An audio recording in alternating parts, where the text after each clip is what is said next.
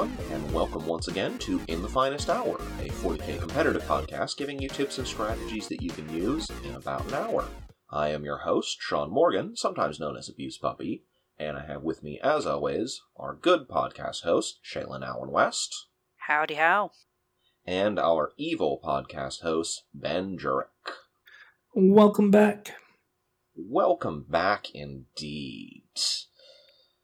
Although, I guess it doesn't feel like we're back yet. We're not quite back because things are definitely not normal back yet. But we're getting there, you know? We're getting Look, there. man, this is just an episode of WandaVision, okay? That's that's why I'm convinced now. Fair enough.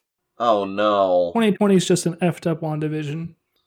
Is is 2021 the sequel to that then? WandaVision 2 Electric Boogaloo? No, it's it's the season finale. Oh, okay. Getting real weird then. Go weird or go home. Uh, I well, I don't have to go home because I have stayed home. So that that part is actually very easy for me. But on the other hand, I have also gone weird since I have stayed home. So now I'm confused. well, speaking of weird nightmares, I had Uh-huh. a nightmare the, uh, the first time that I tried to write a list.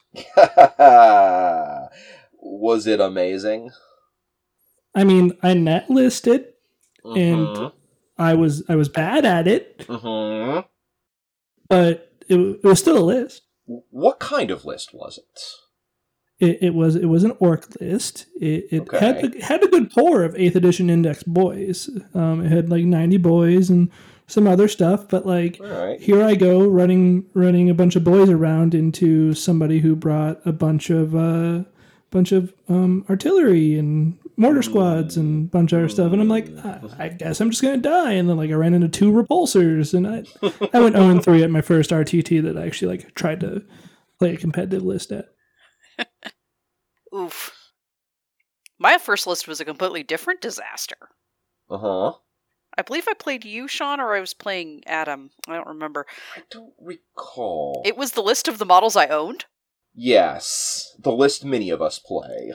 and this was back in uh, 6th edition Grey Knights, so you could add a buttload of upgrades onto your guys to make them legal, but those Mhm. upgrades kind of meant nothing, so I had like a 400 point Grandmaster. That that was a point because that was sixth edition, but still using the fifth edition codex for Grey Knights. Yep. Your army could, in fact, consist of Draigo and six paladins, with none of those paladins having a weapon, Yep. and all of them costing over 100 points. Yep. That was a thing you could do. 100 point paladins. All right, all right. I'm down. Yeah, you could you could field a list that was essentially weaponless. Yep. Your list wasn't that bad, but it was not good. no, it didn't have any Dreadknights in it yet either. Um, Mhm. because I didn't own a grotto yet at that point. nope, nope. It was just a bunch of random strike bodies. Yeah. My first list, and this is this is peering way back into the mists. This was during second edition. Oof. List building rules in second edition were wacky. Sean, Um what was Warhammer like in the 1900s?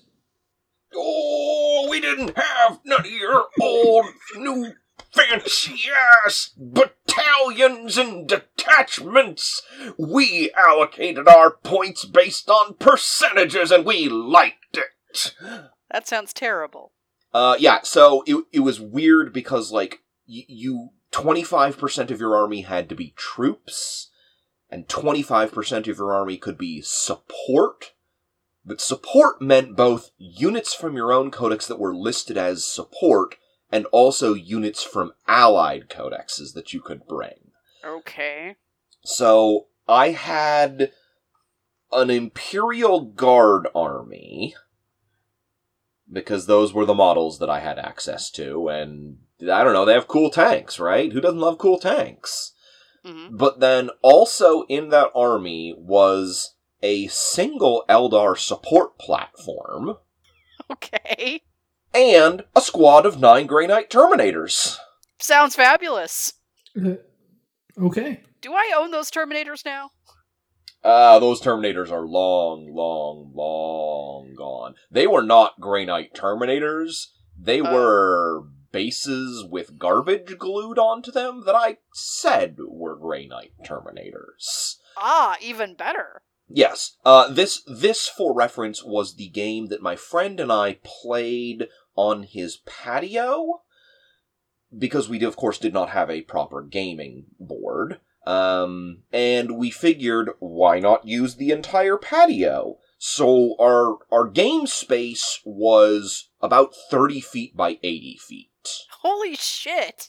Yes. Um the basilisk with infinite range was in fact very effective during that game.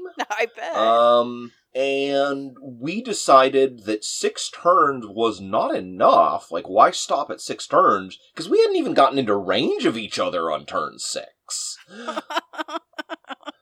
Huh. Yeah, um we didn't know what we were doing because we were kids and stupid. I mean, we can revisit that patio with an apocalypse game. yes, That we- could we, actually be essentially fun. were playing Apocalypse, except with less than two thousand points. uh, so let's take that from the terrible, horrifying, embarrassing lists of our youth into the main topic of today's question, which is writing lists that aren't terrible and won't get you laughed out of a tournament. it's actually really hard to get laughed out of a tournament. Well, I would say it's pretty easy, but relatively uncommon. Uh, if if if you wear your your button up jammies and uh, you know come and try to explain to everyone about how actually this whole thing on the sixth was really Antifa's fault, you will get laughed out of a tournament almost Okay, that's fair, immediately. that's fair. Uh, but most people don't go that route, thankfully. Uh, all right, Sean. The next tournament I play it with you, I'm wearing a onesie. Yes! Do it. I dare you. You you bring the onesie, I'll bring the Antifa conspiracy theories. All right. I'm gonna bring popcorn. That is probably a solid choice. So, when you're building a list, um, there is kind of a, a process to it. Everyone's process is a little bit different, but I think we all go through the same basic kinds of steps. So, what we're going to do here is kind of guide everyone through and, and talk about the list building process that we, as players who have been playing the game for some time, go through. Um, we can't say that this is exactly what everyone does, but most of these steps are probably happening uh, for pr- pretty much anyone who writes a list at some point. Um, you may do them in a slightly different order. Uh, you may think of them somewhat differently, but you're probably going through these same different steps. Yes. Um, and before you even start steps, I always like to start with the fundamental question. hmm And it's this What is your two word goal here? Because when you have an answer to that, it gives you a really simple guide that will keep your list building process on track. Yeah, Usually the answer is to win. entirely possibly. You may have a different goal. We are largely going to focus on competitive list building. Um, but you can use this same process to build non competitive lists also. Uh, Yep. It works for anything, you're just going to have a different goal and thus different considerations for reaching that goal. And if you're evil like me, you have an eight man Yeah. tournament that you know you're likely to play one of your friends at, and you build a list just to screw his. Absolutely. That can be a goal too. So, you start with your goal because you can't hit a target if you don't have a target. Exactly. But from there, your your next sort of big step, and we'll call this step zero because this sort of exists prior to the list, is meta analysis. Looking at what sort of space are you playing in. Or, as we will use multiple times in this episode, defining the problems. Yeah. Break it down into problems. Like, ah, man, there's a lot of armor in my area. That's a problem you're going to have to solve later. Yeah, you'll you'll never exactly see me playing the like word for word list when I travel. Um, just because of expected metas and expected people that I plan to see and likely play if I do well. Um, if I have an idea what they're playing or where the meta is going to be, uh, even if it's the exact same edition meta, it can change by by game by game and by location by location. Oh yeah. Mm-hmm. Yeah, it, this is arguably one of the hardest steps of this process because you don't just have to know what the current meta is, you need to know what people are going to be playing by the time you bring your list to a tournament. So you need to be looking ahead to do this. And you need to look at what lists people are bringing and what can beat them. Mm-hmm. You also want to be considering what kind of terrain you'll expect. Um, that's probably a little bit more of a tournament to tournament uh, consideration to worry about. But it's something you should be considering is does this tournament typically have very heavy or very light terrain? Are there any specific terrain pieces that i have seen at this tournament in the past that i should be concerned about? If you go to a tournament that has a gigantic 36 inch tall 24 inch wide massive block of a hill you need to think about that um, that Hill will probably still be there next time. if I could copy paste any of my like team chat chats I've had about 40k, one of the most common mm-hmm. things that comes up when we're about to go to an event is what's the terrain like, and we're usually trying to reach out to someone that either has that information or find someone that does, because that's a really important part of before we even go Absolutely. to a tournament is knowing that. Metas can shift very quickly. Terrain changes very slowly because it's expensive to buy new terrain, and it takes time to assemble and paint and get ready. Yes. So, you, so we'll say that you have figured out what your meta is like. Uh, that Space Marines are dominating, or that orcs are a big part. Uh, and this isn't going to be like, you probably don't want a one line summary. You want a, a more nuanced approach to this. And that is, of course, the hard part is figuring out what sort of lists are likely, who's going to bring them and how well they'll do because even if a list makes up 75% of the meta if it still loses all the time you don't care you want to build to beat the best lists mm-hmm. yeah don't don't build to beat the guys you know you're likely going to beat anyway even if they're playing like the mightiest net list in the world you want to build to beat the people that you feel like you're probably going to lose to or have a great game against so some of this does come down to players available also Mm-hmm. Yeah. Um, the larger events you go to, the less a consideration that will be. If you're going to LVO, you can't build to beat the best players because every best player is going to be there. Uh, yeah. But if you go to your local RTT or like a, a 30, 35 person like GT, um, you certainly can expect who is most likely to be there and what they will probably bring, and that should probably influence your decisions. Uh, we're not saying skew your list against them, but if you know that Ben is going and Ben always brings orcs, you better be ready to beat orcs. Mm-hmm. So, the next steps in our process, we divided into a step 1A, 1B, 1C, and that's because mm-hmm. they take place kind of simultaneously and with each other. Mm-hmm. So, this isn't a, you know, the order isn't specific here. Yes, it's we're we're we're again we're looking at kind of broad strokes for the list building process. Different people will approach this in a little bit different ways. Yes.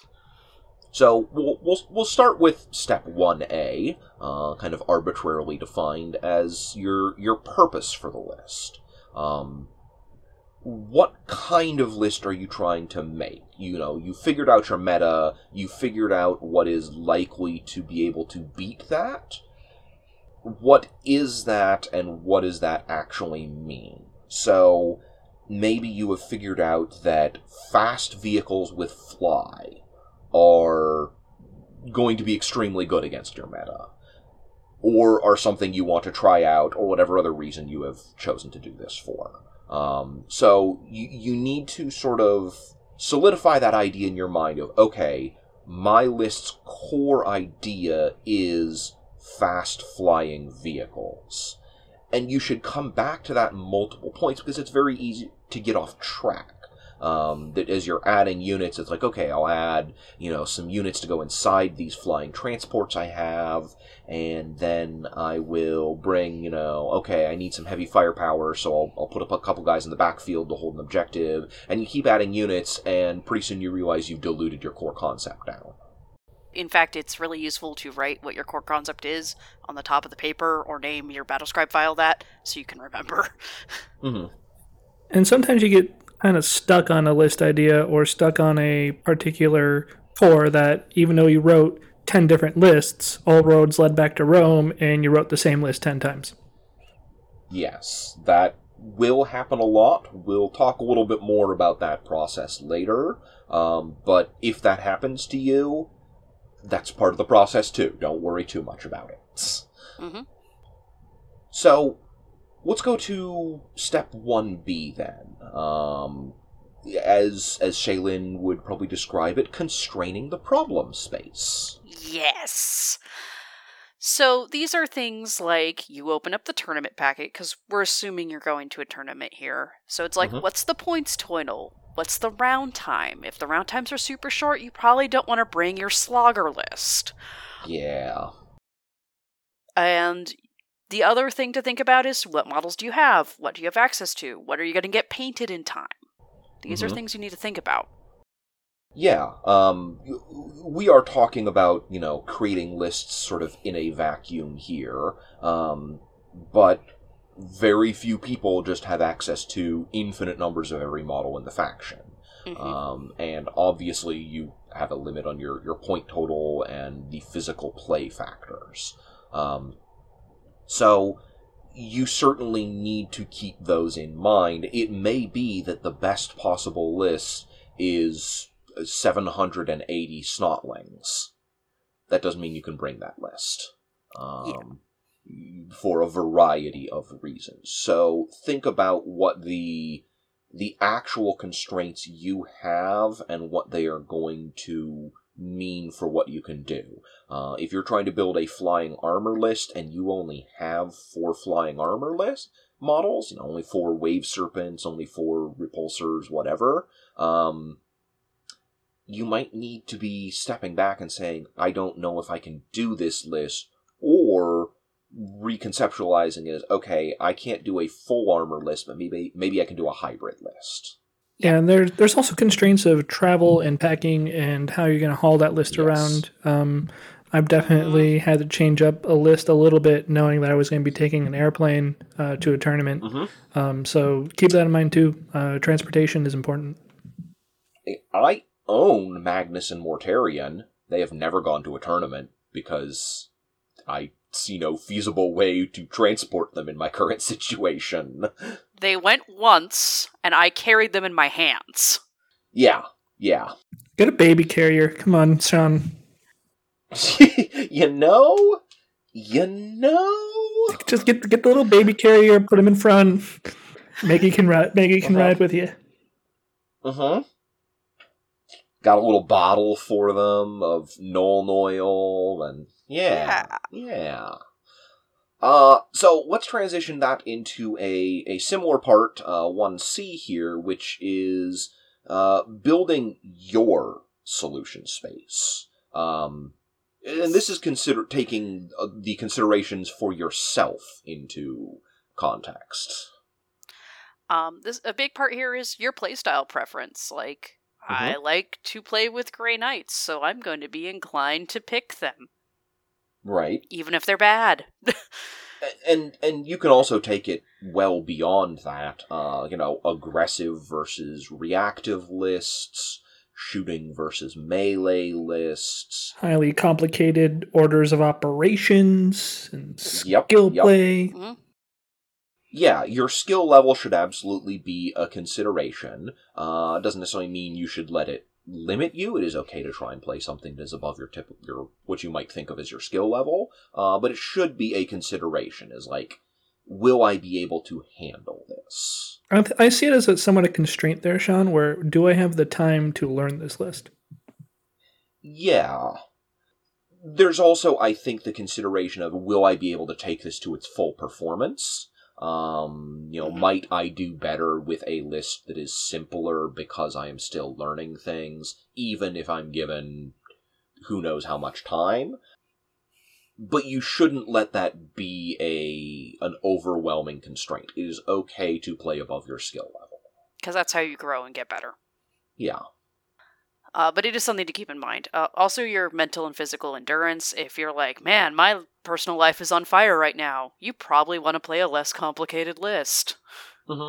or if you are expecting a tournament with you know three or four three hour rounds in a day and you know that you just don't have the mental and physical endurance to push through those full three hour rounds maybe you need to bring a knight list and finish all your games in an hour and a half Yeah, Yeah, and then the this also helps you narrow down what lists you actually want to make if you have like unlimited constraint Yes. unlimited constraints of like, oh, I have access to all the models and I have access to all the things.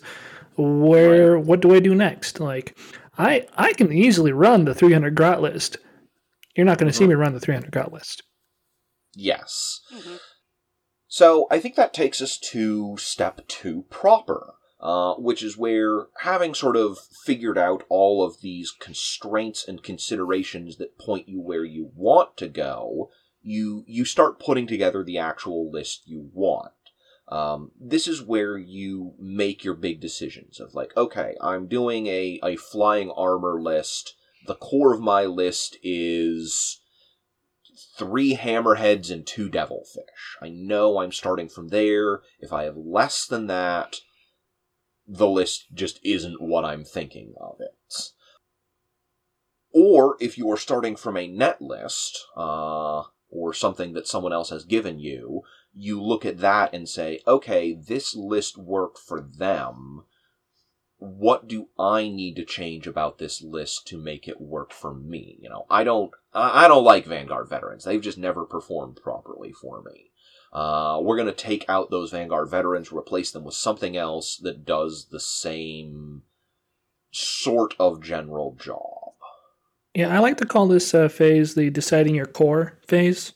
Um, like I said, this is the big decision where you you know make the okay. Here's what my list is focusing on, and this is where you figure out if it's a if it's a bikes list, an armored list, an infantry list. Like this is where that major like 1,000 to 1,500 points is mostly decided. Um, there's some decisions that happen within Yeah. that, like war gear and whatnot, but this is where that big decision is made. And if you took a net list from it, you can usually pretty easily identify the core if you've been playing the game at all. So you can look at the core of that net list and start with just that skeleton versus the entire net list.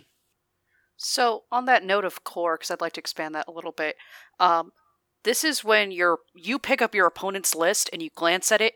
What is the very first like two to three takeaways you get? That's this part. It is obvious. Yeah, uh, you you want to be like understanding what the fundamental thing your list does most effectively when its plan is working.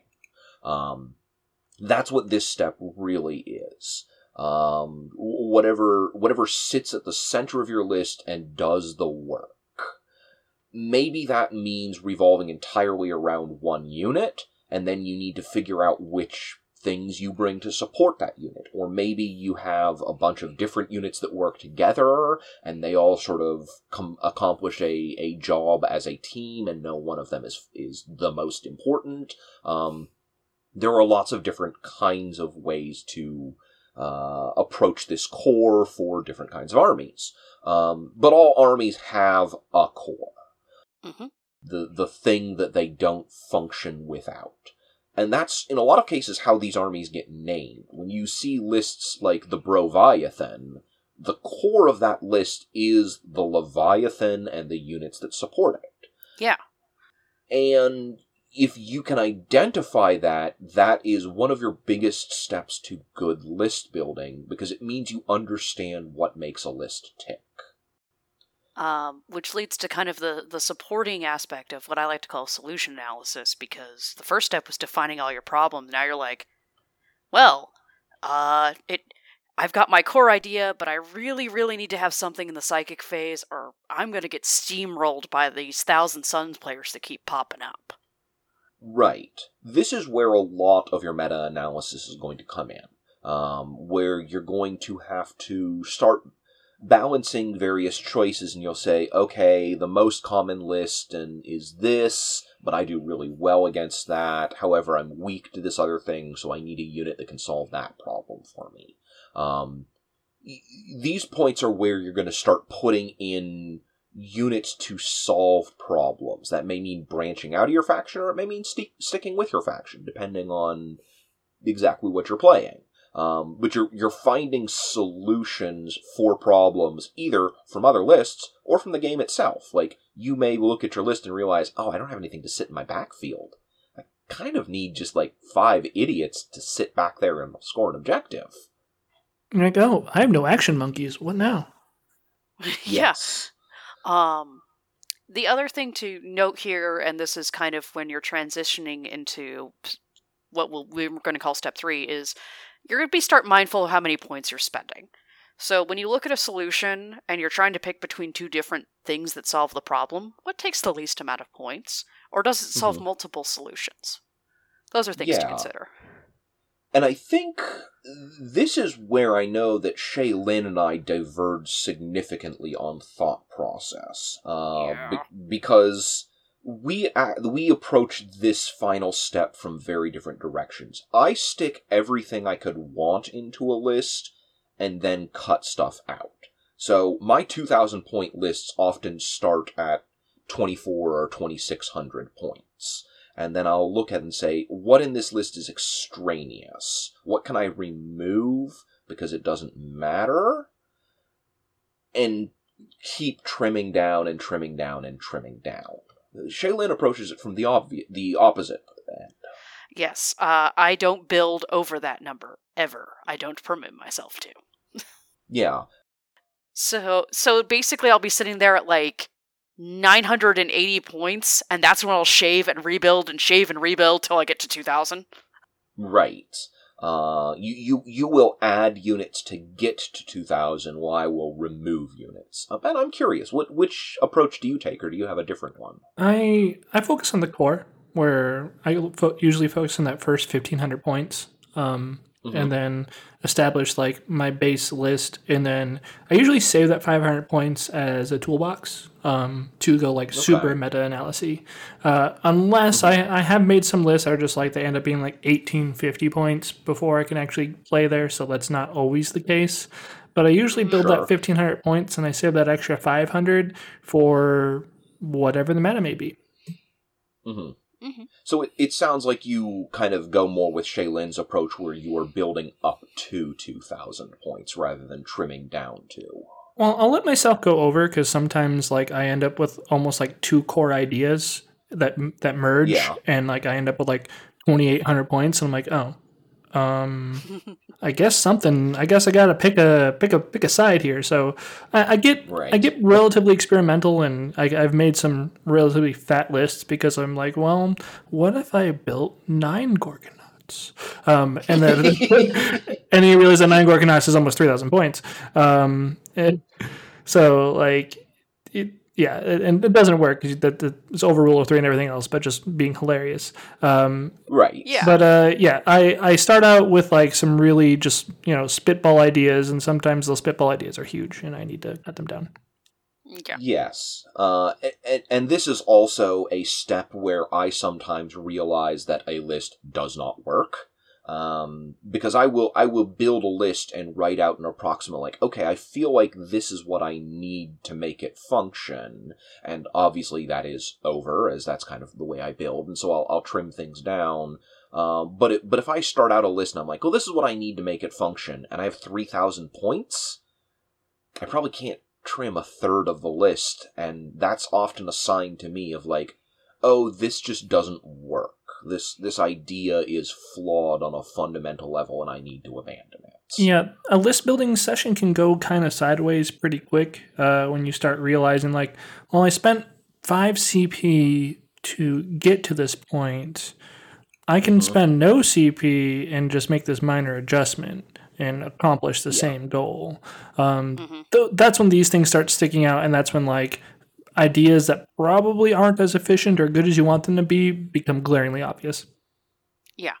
Um, a, a good thing for when you do do cutting, because I have built over as an exercise, is I basically I identify the non-negotiables. What can't be taken out of here?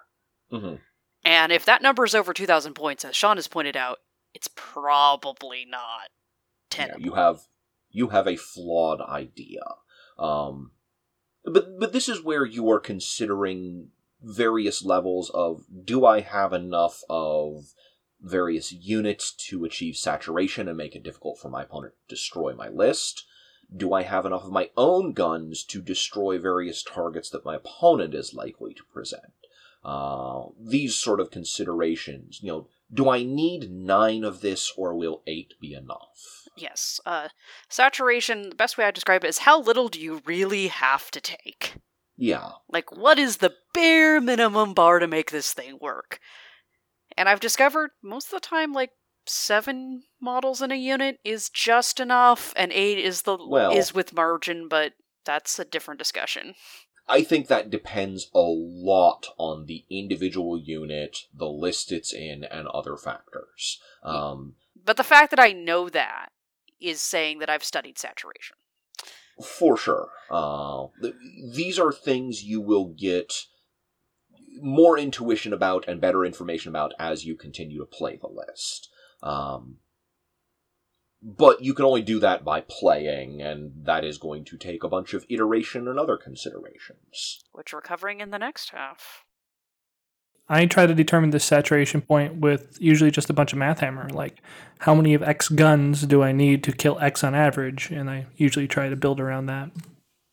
Sure, that can give you some some information uh, if you're starting from a zero point rather than iterating on a list you already designed. I mean, like on Terminators, like you know, do I really need ten? Well, I could bring nine. Would nine still kill this X uh, meta situation? hmm Well, I think we have a lot more to jump into, sort of considering all of that, but let's go ahead and take ourselves a little break first, and then when we come back, we'll talk about many of those considerations.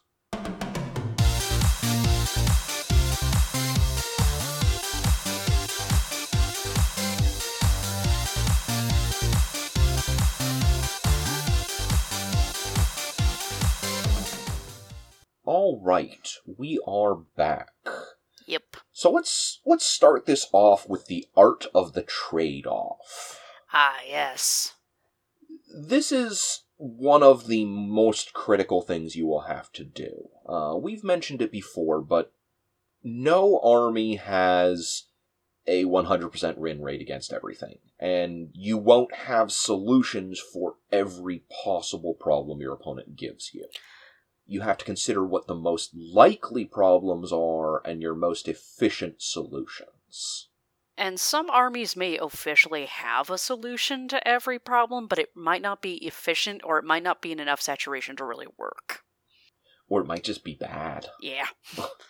That does exist. We don't need to call everything good. There's no participation trophies here. Hmm. Yes. So, w- when you are looking at your meta analysis and considering what you need to cut from your army, you need to be thinking about what's most important and what is going to help your win rate out the most overall. Um, because every change you make is probably going to improve you against some armies and make you worse against others. So the question is, which of those armies am I likely to see, and how much does this change my win rate? Uh, you know, if if you're expecting to see a ton of Terminators, obviously having a damage three weapon does improve your win rate there. hmm But if that damage three weapon is AP zero, maybe it doesn't help you enough for what you're giving up. Yeah. Balance against the meta is the best way to look at it. You're playing the meta, you're not playing particular people. Yes. At least in this part of the game. Well, y- your meta is obviously composed of the individual people you're likely to see, but you don't know which of them you're going to get matched up against before the tournament. Even if you know who the best players are, anyone can win a game, anyone can lose a game. Mhm. Um, so don't bet everything on I'm definitely going to face Carl in round six, and uh, so I need to buy as my whole list to beat Carl. That's going to hurt you in every other game. It may mean you never get to round six. yes. Yeah, whether you have a skewed list or not, you kind of need to go with your accepted weaknesses. And I'm going to use skewed list as a reference um, just because A, I like them, they're fun to play, and B, um, they're, the, mo- they're the thing where you accept the obvious trade off of like, well, my list is horrible against X, but I have a 1 in 20 chance of facing X, so I'm okay. Um, if I face X, well, I'm going to have a real bad time because I didn't hedge against them at all. Um, take all comers is what people try to do uh, as much as they can, which is why your most successful um, regularly placing lists are, have a relatively take all comers build to them. Uh, and your more, you know, four and one and five and one lists kind of usually have that glaring weakness, and at some point that glaring weakness got exposed. Yes. Yeah, that's the, the the sort of lists that place highly but don't win often do so because they lack a solution to one or more significant armies. Toolbox lists are a good solu- general solution list to a lot of things. They can be. Um, the, there's value to going both directions. We're not going to try and make a judgment on whether you should play a toolbox list or a skew list or or whatever it may be. Um, but do think about that decision. Don't make that decision by accident. Make it by choice. Yes.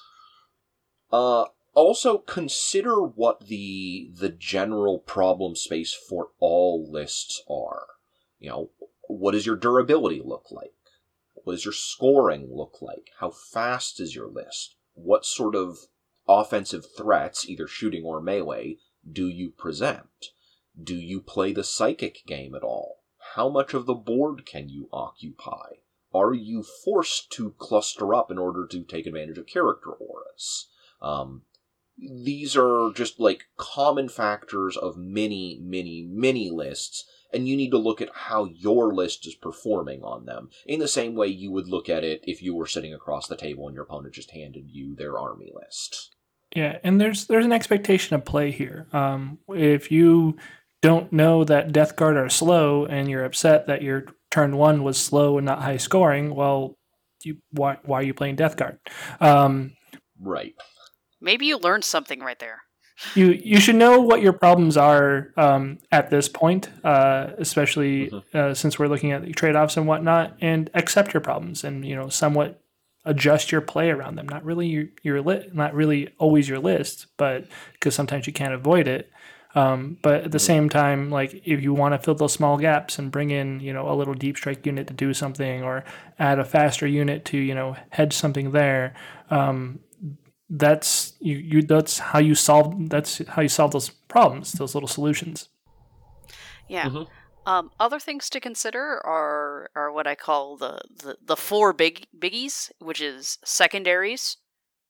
Are you trying to keep your opponent from getting them, or are you actively gunning for them, or both? hmm Um, stratagems, because those are big effects your army can have. So, what are you going to build off of there, or are you not going to build off of them? Some stratagems you toss in the garbage before you start. Psychic powers, if that's applicable to you, and relics, because those are all really big things that you decide now. Yeah, especially with the change to the way Ninth Edition handles those and the sort of forcing you to make those list those choices at the list design step. You need to be thinking which stratagems am I going to be activating each game? How much CP am I starting the game with? And how much am I investing into my stratagems, relics, and warlord traits? Yeah. Um, because if you're sitting there and you're like, man, I really want these like three relics, but can you afford to spend the CP on those relics? Yeah, especially if you're taking multiple detachments. this also affects how you build a little bit because sometimes you would you know run an msu of a bunch of stuff and be cool but then your double shoot stratagem doesn't really have the impact you're looking for and you're like oh i need to run this group i split into three uh, as one large blob Yes. Uh, you you you need to be looking at your what your play options are with the list you've built. Uh, not just what it does at the list design step, but also what it does on the table. Another thing to think about is the concept of diminishing returns. You can push your list to do something and keep pushing and pushing and pushing. At a certain point, you're not getting a lot back for all that trouble. Yeah, this is mostly an issue of skew lists, um, where at a certain point adding more of a thing just loses most of its value. Um, if you have one knight, it's probably just a target. If you have two knights, oh, yeah, okay. Three knights, oh, they're pretty tough. Four knights, yeah, that's a lot to get rid of. Five knights, okay, not going to kill all those in one game. Six knights, Um, what are you holding the board with? S- seven knights. Okay, so you just you don't have anything else, I guess.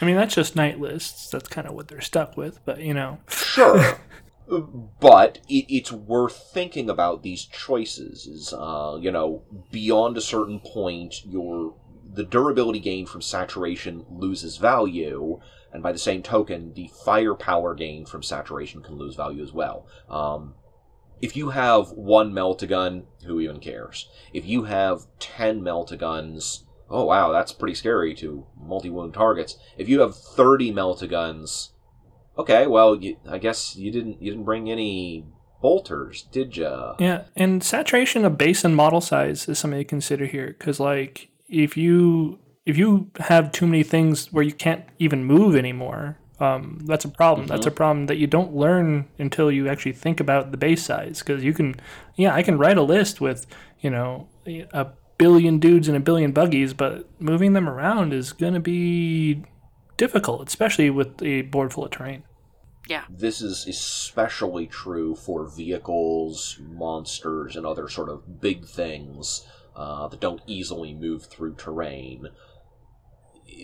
You can really clog yourself up. It still does apply to other, like, smaller models as well, though. Even infantry can get in each other's way, and that's worth remembering, especially for a horde army. Yeah, there's no there's there's the coherency rules in ninth make it quite a bit more limited. You need to group up quite a bit more. You can't spread and string like you used to. Yeah.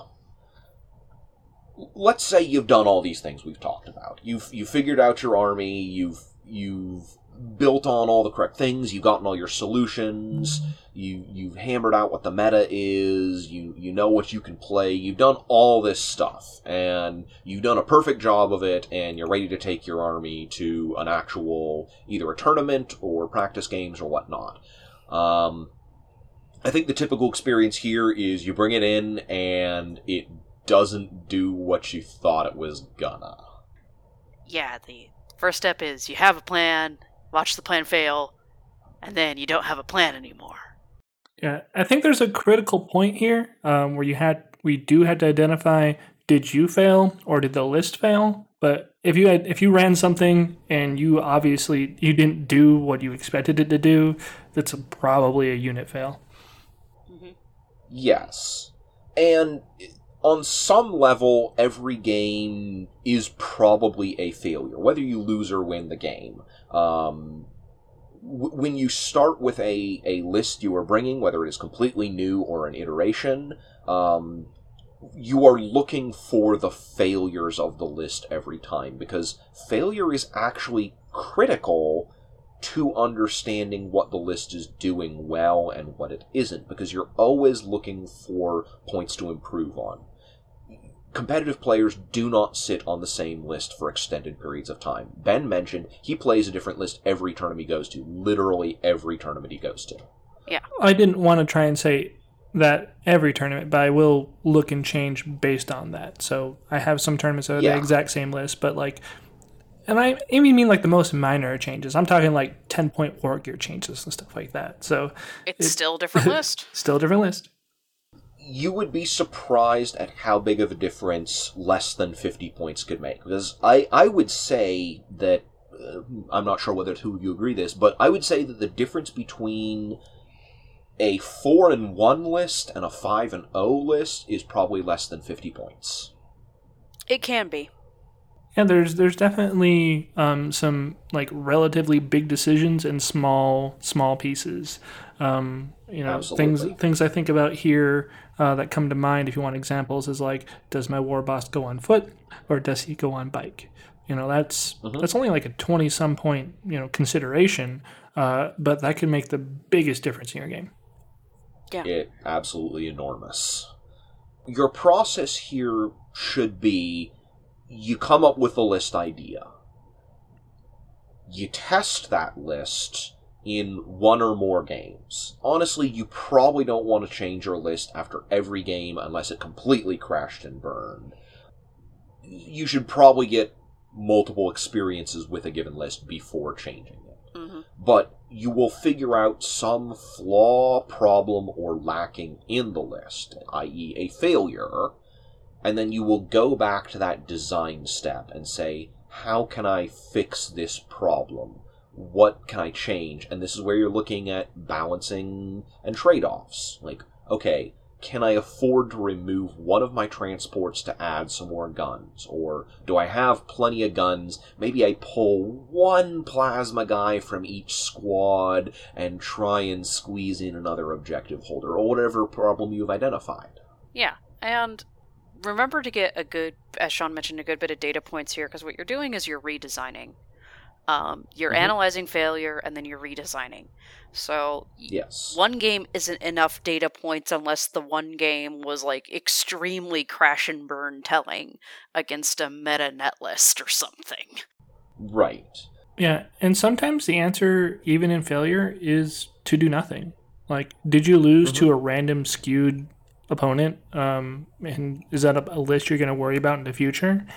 If no, then don't really worry about it. You knew that was a weakness at the time. You don't need to change your list to adjust for it, unless suddenly your meta shifts to be a bunch of some, something similar to that.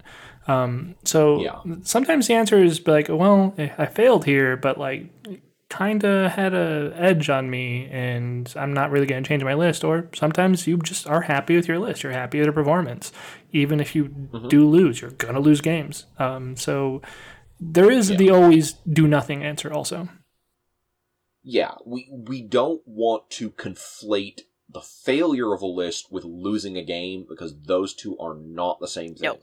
Your list can fail and you can still win. Your list can succeed and you can still lose. Mhm. But I think the the the most important thing from this is this iterative nature. Is you design a list, you test it, you figure out where it's failing, you redesign that list and go back to step 1 and you're going to do this over and over and over again. You're going to do this hundreds or thousands of times. We have talked about this a little bit before, but I know that I personally write hundreds of lists for every one that I bring to a tournament. A lot of those lists never even get to the test stage because I recognize this just does not do what I want it to you're going to do this a lot if you're trying to write lists. And it is a skill. You're going to suck in the beginning. That's why we start this episode with everyone sucking in the beginning. Yep. Yep. And you know what? We're all much better list writers now. So it's just time, effort, and elbow grease like anything else in 40k. yeah. Your friends can help you, but you are still going to have to work through the process yourself and figure out what works for you and, and how you can recognize these problems. But that that basic process of iterating again and again on the same list is something that everyone of any skill level does, whether they realize it consciously or not. So you can take these lists and you may hone one list down and realize you've hit a point where I can't improve this anymore. Okay, set this list aside, try something else. That list might teach you lessons that you can use elsewhere. Even when an entire list concept fails, when you realize that you have to abandon it in its entirety, this still doesn't mean you failed as a designer. The fact that you recognize that failure is actually a success. Yeah. So you can set that aside and start on something new, taking those lessons you learned. So Thomas Edison, like, failed to invent a light bulb, like, something like 700 something times. But it meant he had 700 different ways to not build a light bulb. So that's still, sh- that's still learning. Some would say he never succeeded. In fact, it was other people who invented the light bulb. But that's that's a whole other discussion. I'm, I'm trying to make a quote here, and I don't remember the exact number. Yeah, yeah, yeah, yeah. The concept still applies that The concept of stealing someone's list and using it still applies. that is actually relatively true. Uh, as long as you don't become rich and famous using their list and take it as your own, I think I'm actually okay with that. All right. So, I think one last point that we should emphasize here, and this is this is maybe something I think a lot of players struggle with, especially if they are newer to the list design process. Um, is the concept of boys before toys.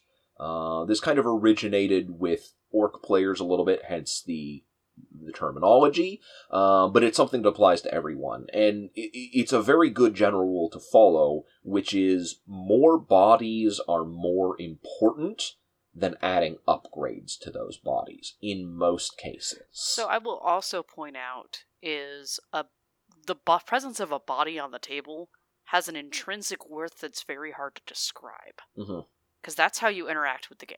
So every body you have Yep. gives you more interaction. Yeah.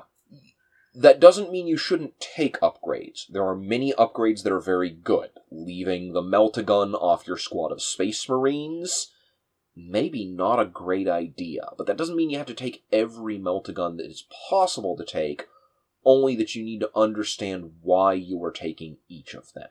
Yeah, And you have to justify those points spent by showing that they are better than the other things you could spend those points on. If your 10 point Meltagun is there, you need to say this is better than a 10 point body because of X, Y, and Z. yeah. There's a the common saying uh, in the orc community is definitely boys before toys, and we usually mm-hmm. are quoting that to not like cut into the core amount of boys you have. And we're going. I'm going to go back to the core here. Just like some people are just like, well, what if I went to 70 boys? And a lot of the experienced orc players, unless you have like a certain list in mind, are gonna, are going to cringe and be like, oh, well, I don't know. Um, you, you you probably still want those twenty plus boys, especially if they put it into like random stuff that isn't really themed or synergized with lists. Like, well, I want to do it. Put in some Killa Kans. We'll just we'll be like, no, no, no, no, no, no. Boys before toys. Uh, that's Yeah. a that's a pretty easy decision to make. Yes. You, I, I, personally, my experience with this a lot is these little, like, random upgrades that people are like, well, it's only five points. Um, you'll see a lot of this on characters and vehicles who have a lot more upgrade options than other units do, but you can also see it scattered across units. It's like, you know, if you cut five points there, and ten points there, and ten points there, and five points there, and five points there, and five points there, you just add a whole nother unit to your army. Yeah. This is why choosing between falchions and halberds is a decision in Grey Knights these days. Mm-hmm. Um, so look at your upgrades and ask yourself, what does this do for me over the basic equipment? And how does it change or improve my game plan? And if your answer is like, well, sometimes when my opponent gets within six inches of the unit and they use a stratagem, then on a d6 of four or better, they have to spend one extra command points, then maybe it's not worth those five points because how often does that come up? Yeah. You, you need to look at how relevant these upgrades are and what they are actually doing for you. And after games, again, look at your list. Because you're not just looking for the failure points, you're also looking at the points where you didn't succeed. And if you realize that in the past 10 games you have never used one of your unit's upgrades, maybe you need to get rid of that upgrade. I think we have covered this extremely large and expansive subject about as well as we are likely to be able to in the course of an hour. There's a lot more to playing and writing lists. We obviously cannot cover everything that you need to do when going through a list. This is a subject each of us has spent many hours talking about in the podcast and many hundreds of hours working on personally and talking with other players about. Um, But if you use this skeleton, you can work to kind of try and fast track your list design. Go through this process and take it forward in in an orderly and organized fashion rather than just sort of haphazardly removing units and upgrades and changing things without really thinking about what you're doing. Mhm. Uh, because more than anything else, more than the specific steps of this particular process that we have told you, what we really want you to take away from this is intentionality.